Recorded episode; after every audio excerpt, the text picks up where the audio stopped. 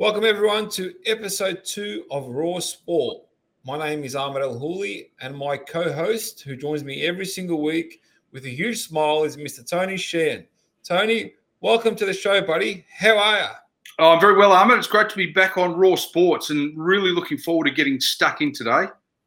Wow, lots to talk about, Tones. Lots to talk about. A lot happening. Um, our favorite conversation, the AFL. Everybody's favorite conversation. Hey? Everybody's favorite conversation. Especially, especially in this country. The AFL, another idea, another concept. Whether you, you're going to like it or not is a different story. I'm always open to, to new ideas. The AFL is pretty much looking at introducing an AFL wild card round. Incoming CEO has pretty much said hang on a second, folks. We've been doing this for hundred years. Let's let's do it differently.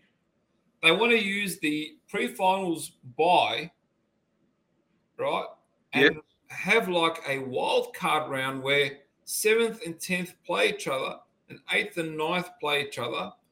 Then that'll force those two teams to pretty much then make up the rest of the eight. So then you got the top six, and then you got two spots left, and the, and then they're pretty much playing golf for those two spots. So I think that's very exciting. I think that's very entertaining.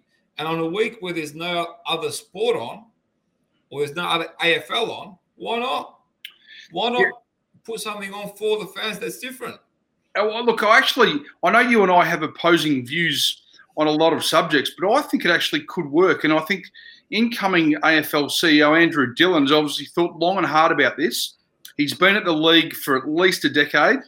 And this provides something new, a little bit of excitement, because I think the pre finals week off, it really loses momentum. And I think they've, the AFL has hopefully learned through the, um, the, is it the bye rounds throughout the middle yeah. of the season, which we touched upon last week, yeah. Yeah. was probably considered a failure you lose momentum. The media doesn't like it. The fans don't like it. I think if you can actually hold two games for the final two spots in the eight, I think then that draws a lot of other fans to go to the game. So if they're held in Melbourne, which they should be, the MCG, it could actually drive, you know, crowds of 75 to 80,000 and a lot of theatre goers. Yeah, I reckon this is a bit sneaky by Andrew Dillon. I mean, where's this idea been all this time? Well, but they've only been having pre-finals byes for what three to four years.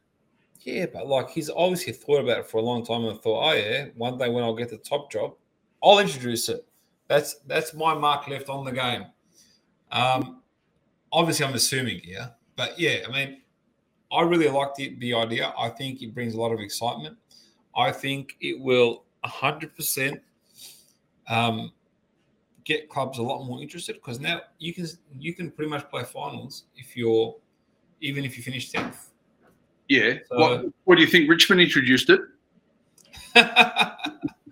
um, the way they're going, they're going to probably need it. But yeah, I mean, or, or, or Carlton, or the GWS Giants. I mean, Carlton for sure needs it because they can't get like even based off their last six games, they, they, they're still going to struggle to get there. But anyway, that's not the, that's that's that's not the conversation. What I'm saying is that it's a brilliant brilliant idea.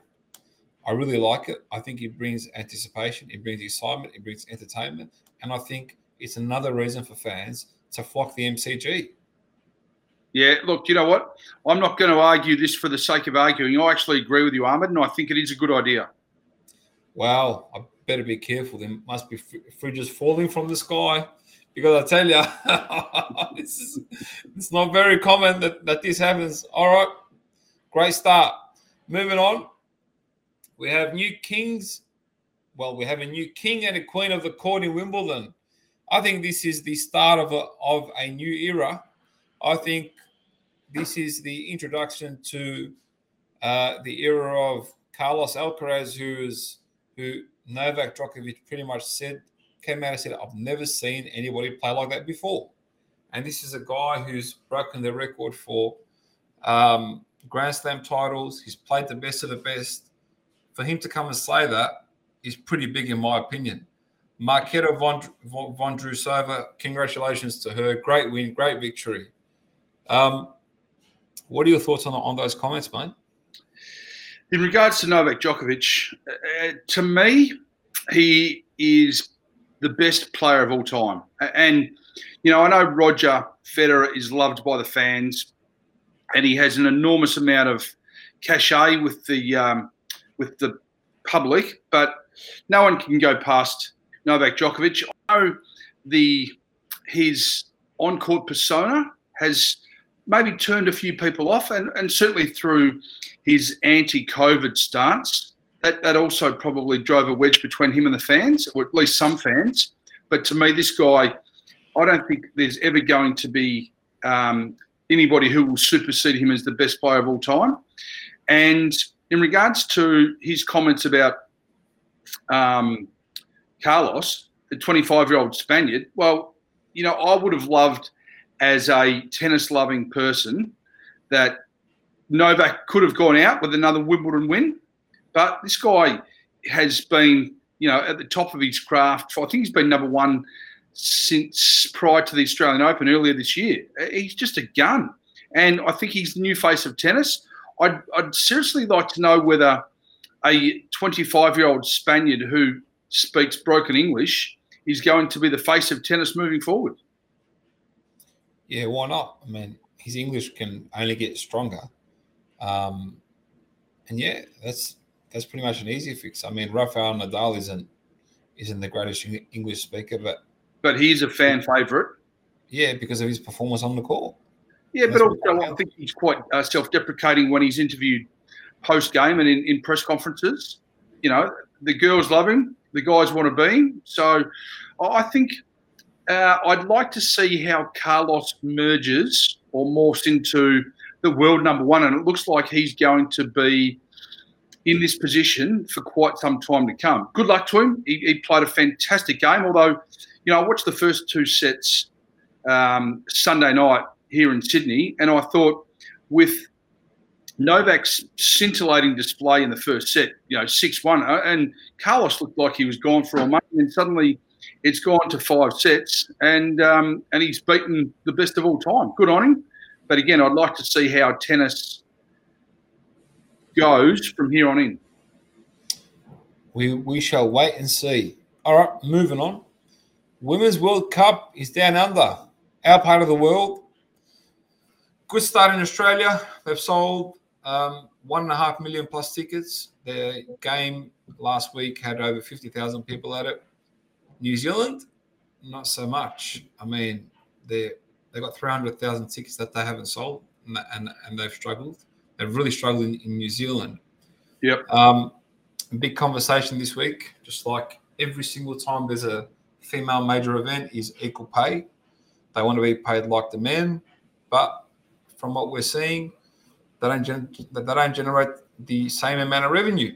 You had the you had FIFA really struggling to sell off their rights in Europe, and they even threatened the blackout if they didn't get the value that they wanted, and they still fell 100 million short. So, what do we do? Like, where are we with female sports? I mean, we want everybody to have a chance to play and perform and and give it their best, but we also have to run businesses here. There, so the biggest problem with society in today's world is everybody's looking for the bloody handout, right? Not many people want to actually work for it. And it's translating into these leagues and sports and codes, and it's just getting ridiculous. Your thoughts? Uh, well, well, are we specifying the fact that uh, Australians, Australian female soccer players, led by Sam Kerr, have come out demanding equal pay to the men? If you want. Well, if that's, if that's, what you're alluding to, Sam Kerr is the best player in the world. She's the face of um, the computer game. I think it's FIFA Best female player in the world, yeah. Yes, uh, uh, without a doubt. And and the beauty of it is, she's a West Australian. She's sensational. But women have been playing professional sport for such a short amount of time. I'm not sure that all sports are ready to have equilibrium in the pay structure. Tennis, yes, but the women play three quarters of the length of games that men do. So whereas the women's final Saturday night in London, which was won by Vondrousova, she played two sets, 6 4, 6 4, whereas Novak Djokovic and um, Alcaraz played five. Yeah. So, and it's, it's equal prize money. So I, I, I think that sports such as soccer, AFL, NRL, I think they need to build up a cachet of ratings of fans, and then maybe in five to ten years' time, then they can pitch for equilibrium. So the biggest issue here is that what needs to be understood is that male players are not just paid because they're they're men, right? They're not paid more just because they they're literally men. No, this is not the problem here. They paid more because they attract a lot of attention. The FIFA World Cup, you couldn't get a ticket months out, right? Let's just let's just be clear, and the whole world was watching. Half of Australia's not even watching here, right? No, no, no. And, and so, so, so at the end of the day, we have to start working with with what we have in front of us, and yes, give them more, um, help them with resources, but it's a process. It doesn't happen overnight. It takes time. So we can't just go spend all this bloody money on the league that's losing money year after year after year. And, you know, it's just a leaking bucket. You got to get there gradually, step by step. Yeah, incremental. that helps. Yeah, inc- incremental improvements, incremental steps. That also works in strengthening and solidifying the actual league, right?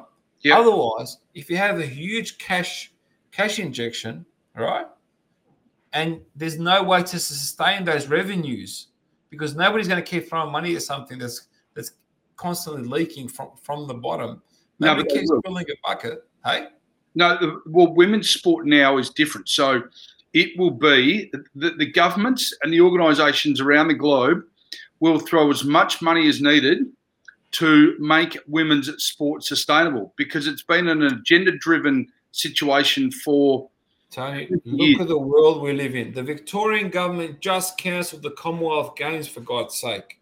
We are going through a financial, a global financial disaster. There's only so much before people are going to turn around and say, hang on a second, you're putting all this money on, on female sports. We don't have we don't have money to turn on our headers. No, what no, the, the, fan, no, the fans don't, but the rich will get richer through this crisis. It's got nothing to do with that at this point. What I'm trying to say to you is only so much that you can put in to something that's leaking. There's nothing wrong with allocating resources to female women's sports. There's nothing wrong with it. What we're trying to say is it's got to be done over a period of time, step by step. You can't, Rome wasn't built in one day, right? It takes time.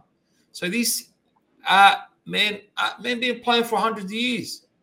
Play for 100 years and get and, and, and get as much as the men right? So moral of the story it's step by step step by step. We get stronger every single year.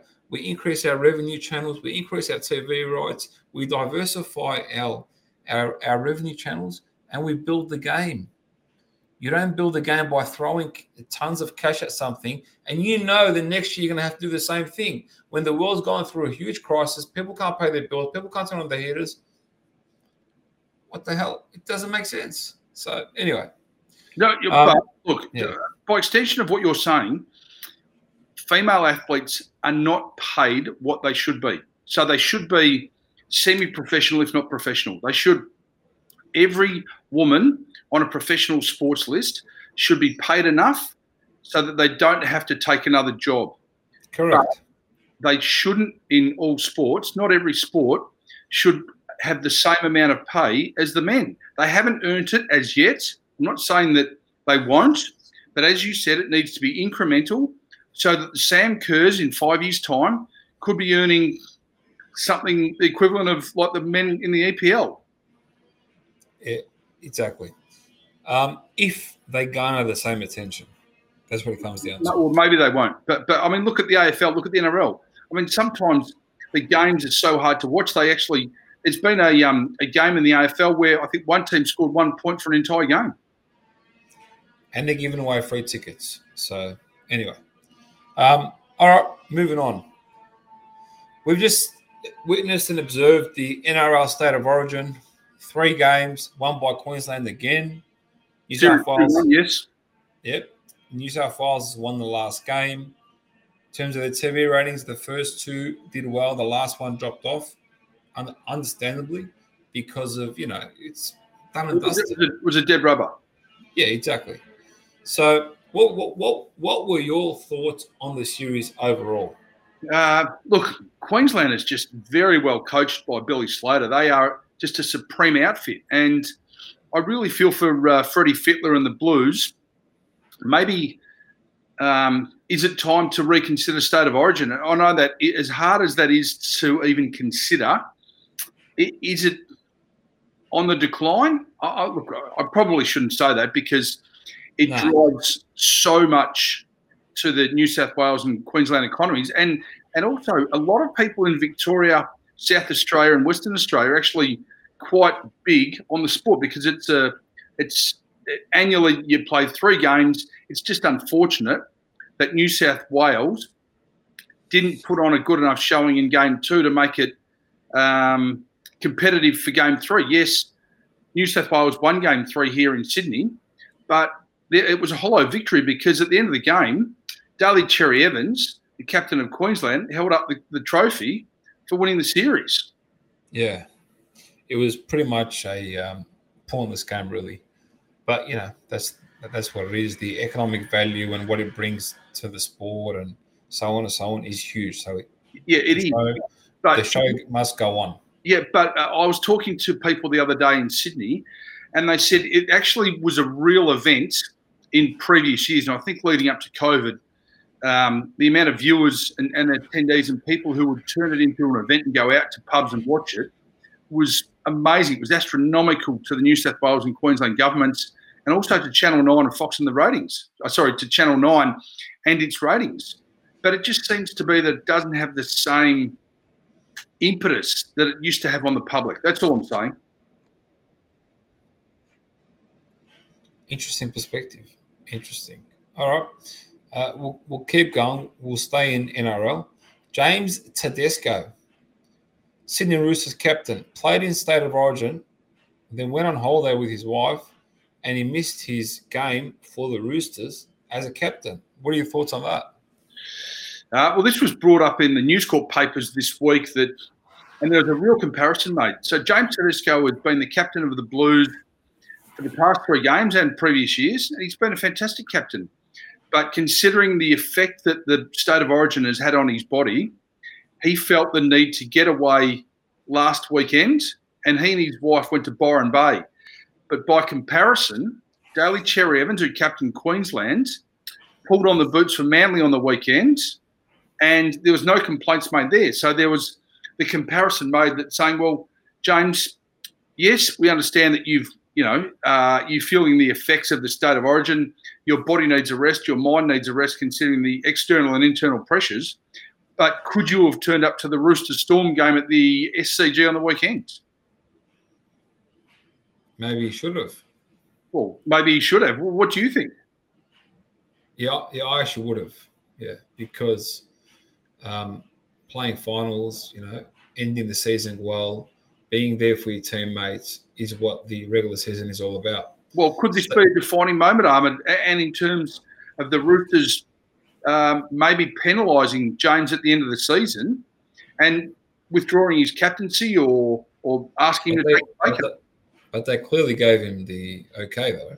Well, what, what if you one of your best players turns around and says, "I'm mentally spent. I need to get out of Sydney because I am just exhausted."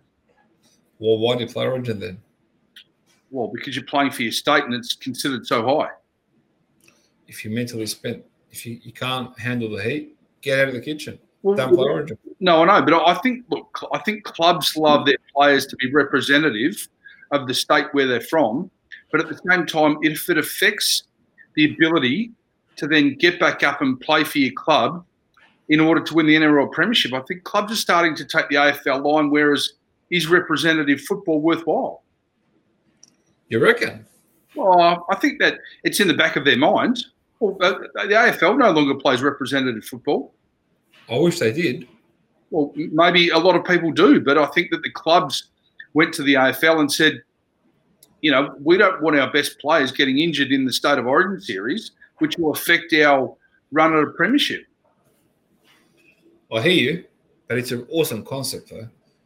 Um, yeah, as long as it's done properly. Generates a lot of money. Does that for sure. Yeah, as I said, as long as it's done properly. Yeah, absolutely. All right, let, let, let's keep moving. Australian coverage of sport by these media outlets. Have they dropped the ball, Tony? Are you asking how or have they? Have they? And then how? Well, I think so. And I'll give you an example, Ahmed. I woke up Monday morning after the after Wimbledon at uh, I was up at around 5 a.m. and I was looking to the results for Wimbledon for the men's final. And my go-to is usually the Herald Sun because it, you know, it has provided sports results for the best part of, you know, five, six, seven decades for for many people around the world. And I had to go to its competitor, The Age, at 5:38 a.m. I think they had posted the results that Carlos Alcaraz was the winner. I then went to the Daily Mail. They had posted results that Carlos Alcaraz was the winner, and then I went to the Daily Telegraph. They posted results, but the Herald Sun waited until 9:40 a.m. to post the results of Wimbledon. Now, to me, I just yes, I've had a great affiliation with News Corp, particularly the Herald Sun, but I just feel that their online component is beginning to lack. That, that where we go for all of our sports results and also news is no longer the premium outlets that you're going to get everything first. But why? Why is that happening? Is is the real question? Why is this occurring? Oh, look, oh, there's many theories. I think one of them being the Daily Mail is actually outstripping them for eyeballs. And maybe, look, this is only a conspiracy theory, but is News Corp looking to have the Daily Telegraph as its number one on- online outlet with news.com.au and maybe not injecting as much money and effort into its other other mastheads, be it the Herald Sun, be it the Adelaide Advertiser, be it the Courier Mail in Brisbane or Western Australia. So one thing for sure is the Daily Telegraph has picked up their online game.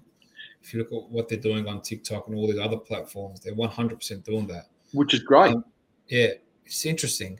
In terms of Fox Sports as well, like if you, from what I'm hearing, that a lot of these games, the commentary team is not even on site. There's only like one or two people on site. So um, that's also changed. COVID, yeah. Yeah, so that's also changed a lot, and they reckon that it worked during COVID, and that and they reckon that it's working. It worked, so why wouldn't they keep keep doing it? What so, then it becomes a cost cutting measure, and if they can do it with one commentator at the ground and one boundary rider, and then two special comments persons in the Melbourne studio, they seem to think it's valid. Exactly. So interesting. Um, well, what, what's your point? Well, me personally, I reckon that my concern is why this cost cutting is actually occurring. So my my my concern is I always look at how do I go to the root, root of the problem, understand what the root of the problem is, and then pretty much go through and solve the problem. And the fact that these guys are cutting costs so much really concerns me. But then they turn around and they sign these deals worth four or five billion dollars over six, seven years. Like I just don't get it. It's just really, really interesting. And did you notice or know that the AFL went to Channel Seven and said you are not doing any external footballing programs, bar the front bar, about the AFL. So they've dropped talking footy, they've dropped game day, and one or two others from it, oh, and talking footy from its lineup. And the AFL is asking, how can the commercial free-to-air broadcaster of the AFL, which has injected billions of dollars into its rights, not then invest in analytical talk programs. Okay. Um, but why? What's the what's the reasoning here? Well, they're saying they're going to wait until next year until the new broadcast rights deal begins. But to me, it doesn't make sense. Channel 9 doesn't have the rights, and they lead the, the talk show programs every week with footy classified times two programs on a Monday and Wednesday, the very popular Sunday footy show, and uh, one other which escapes me. But uh, I mean, Channel yeah. 9's investment into the AFL product has been supreme. And I'm just worried about Channel 7 in terms of its um, outdated thinking in regards to being football analysts. Wow. Really interesting. Really, really interesting. Well, well, no longer a, a network's sending entire production teams to Wimbledon or the French Open or to the US Open. They're taking a local feed and having their expert commentators back in the studio in Sydney commentating as the AFL does. I mean, yes, it's going to save an enormous amount of money, but what about the professionalism? Or is it just the way of the future? From the sounds of things, it is. It really well, is. Well, what about boxing in terms of uh, Fox Sports and main event? Don't we historically send a Ben Damon and a Jeff Fenech internationally to cover the biggest fights that involve us? Yeah, absolutely. Well, there you go. So why is boxing any different to any of the other major sports? It's very different. I can I can start it. I can go on a tangent there. It's very different um, in many different ways. But the thing is, the, the, the structure of boxing is very very different. It's just like what what I don't understand is that out of all the cost cutting measures they can have and do and make, why would they go after the one thing that people love, which is the commentary, that that the live that live feeling. You you, you can almost tell that it's been commentated from not not from the actual ground because with at the ground you hear all these noises and backgrounds and screaming and yelling and whatever whatever. But it's just it's just uh, I'm just seeing that that live experience should be moving forward. And, and, and I honestly believe it's gone backwards in terms of that that you know that feeling that we, we, we used to have and feel watching this. So boxing um, is very different. You have four or five events here. You know, the spin isn't the same. The caliber of the commentators aren't paid the same. So on, so on. Uh, with these league sports, a lot more volume, a lot more pay, a lot more recognition of hierarchy. So it is more expensive.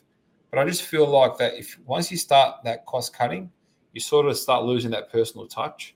Um, there's a lot more other things that, they can cut. But yeah, I, I totally agree. It's a very good point. And by extension of that, I think that using Channel 7 as an example, so they should use its commentary team if they have to travel for a Friday night, go to Sydney.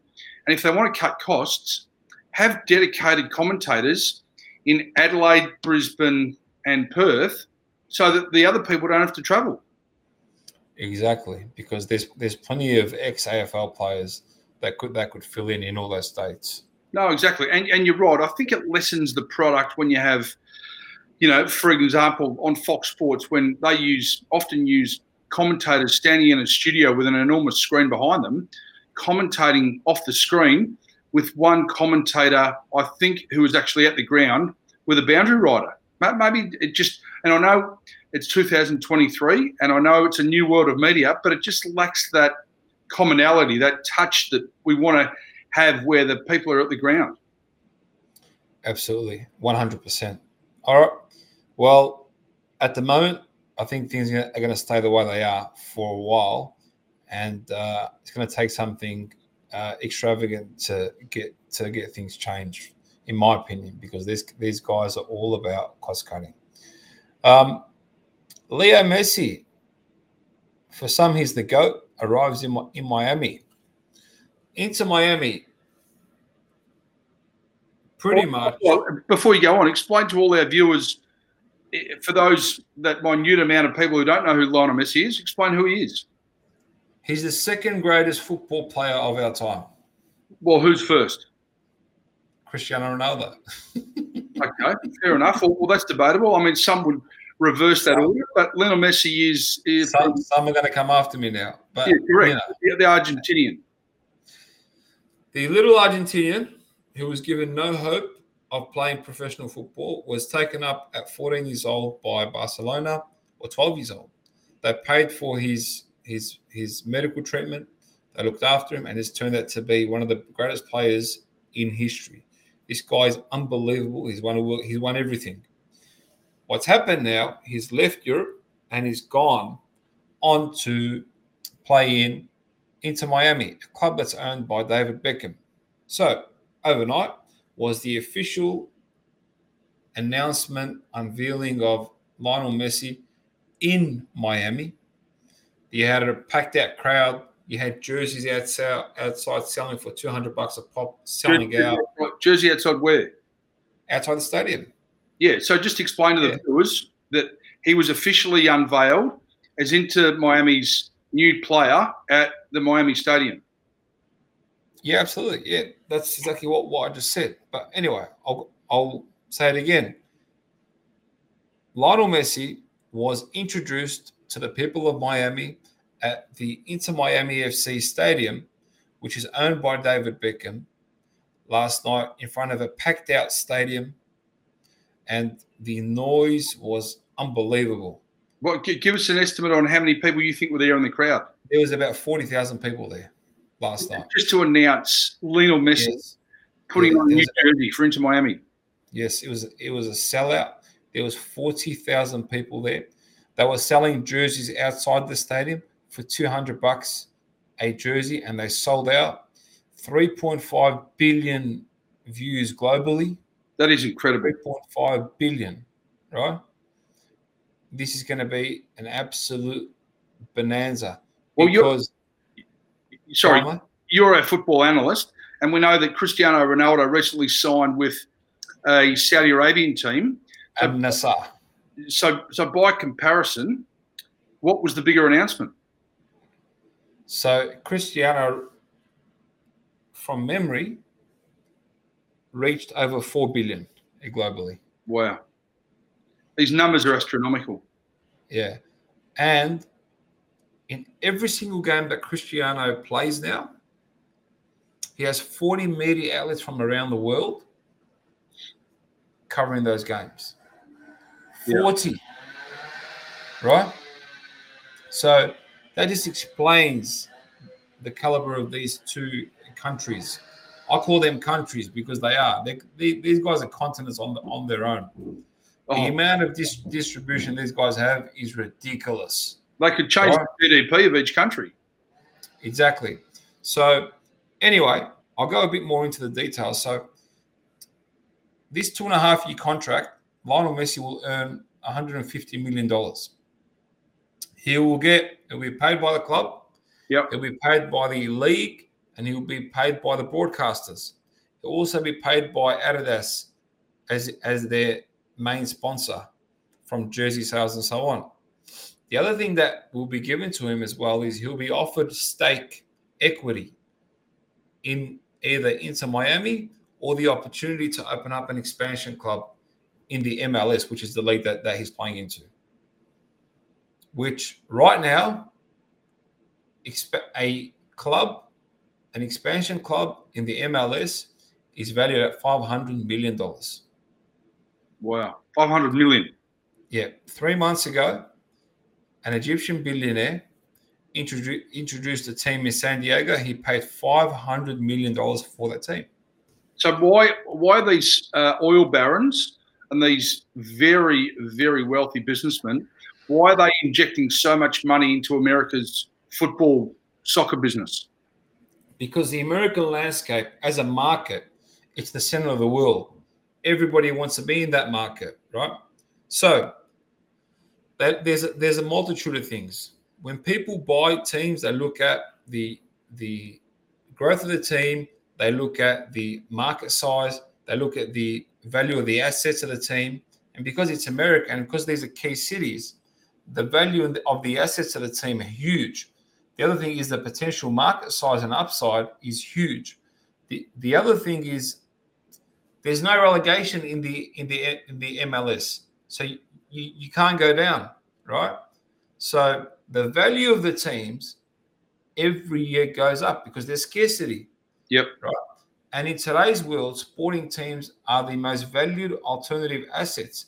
Everybody's trying to buy a sports team, right? In today's world, which is is looked at as a diversification of their of their investment. It's a safe investment, Yep. right? Because it's continuously going up. So, hence why there's so much buzz, there's so much excitement around Messi, around the opportunity at hand. But you look at the numbers; they're astronomical. He turned down 400 million dollars a year from Saudi Arabia. Who, Messi?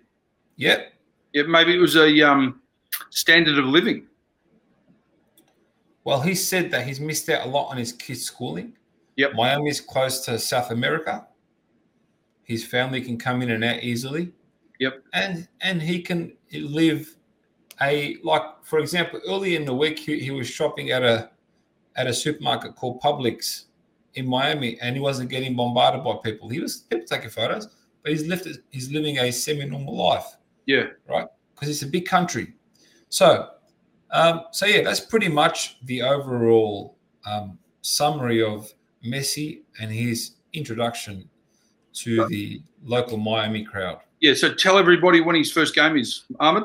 July twenty first And, and what, do be you, his game. what do you expect the numbers to be? So what's happened is all the games that he's playing in have gone up a thousand percent. Ticket terms prices. Ticket sales, ticket sales, yep. ticket sales. They've gone up a thousand percent. And even what's happened is this guy is that that attractive to to the, to the local market. The away teams are reaping the benefits as well. Yep. Because their ticket prices as well have gone up eight times, ten times, right? So everybody's winning here. That's why everybody was so eager for him to come, because this money that the revenue that he's bringing is not only for Inter Miami, he's bringing for the whole league. Because now everywhere he goes to play, people are finding over tickets. Doesn't matter whether they go for that team or not. Yep. That's why I watch him. It's huge, and we can't wait. So it's July 21, his first game. Correct. And so where can people watch it? Do you know? yes, Apple TV exclusively. Oh, fantastic. Apple TV did a two and a half billion dollar deal with the MLS last year.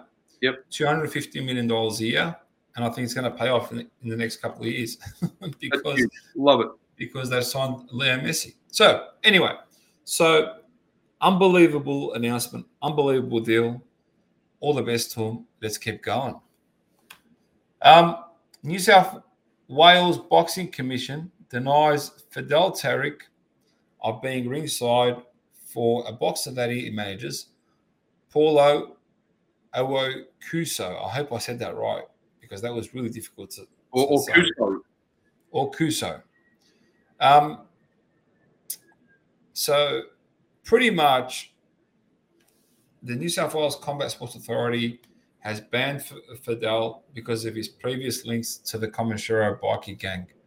As everyone knows, and anybody who turns on a TV or jumps on TikTok or any social media platform, the the, the current um, organized crime rings in New South Wales at the moment are causing governments, police, whatever, a lot of headaches. So Oh. they, It's the they- Wild West. Yep, they're in the spotlight. They're going after him full force, raids every day, gu- arrests every day, and they're cutting them out of every single level of society that they can cut cut, cut them out from. So he's a victim of that. I I don't know if he's a victim, but he's part of the the collateral damage of that. Whether he is or isn't a bikie still, that's that's his business. But he's been banned. They don't want him anywhere near ringside. Um, his corner, he can be in the crowd, but credit to the boxer, he stuck by him. He said, "No, I still want him to to be my advisor, my manager. Uh, he, he was loyal to me. I'm loyal to him. What are your thoughts, buddy?" Oh, it's a really interesting one, and I was actually one prior to our live broadcast this morning to actually bring this up, and I think it is. Uh, uh, look, I don't know, but boxing is littered with people from the underworld and and average people, and sorry, I shouldn't say average people, but it is littered with people who have a checkered past.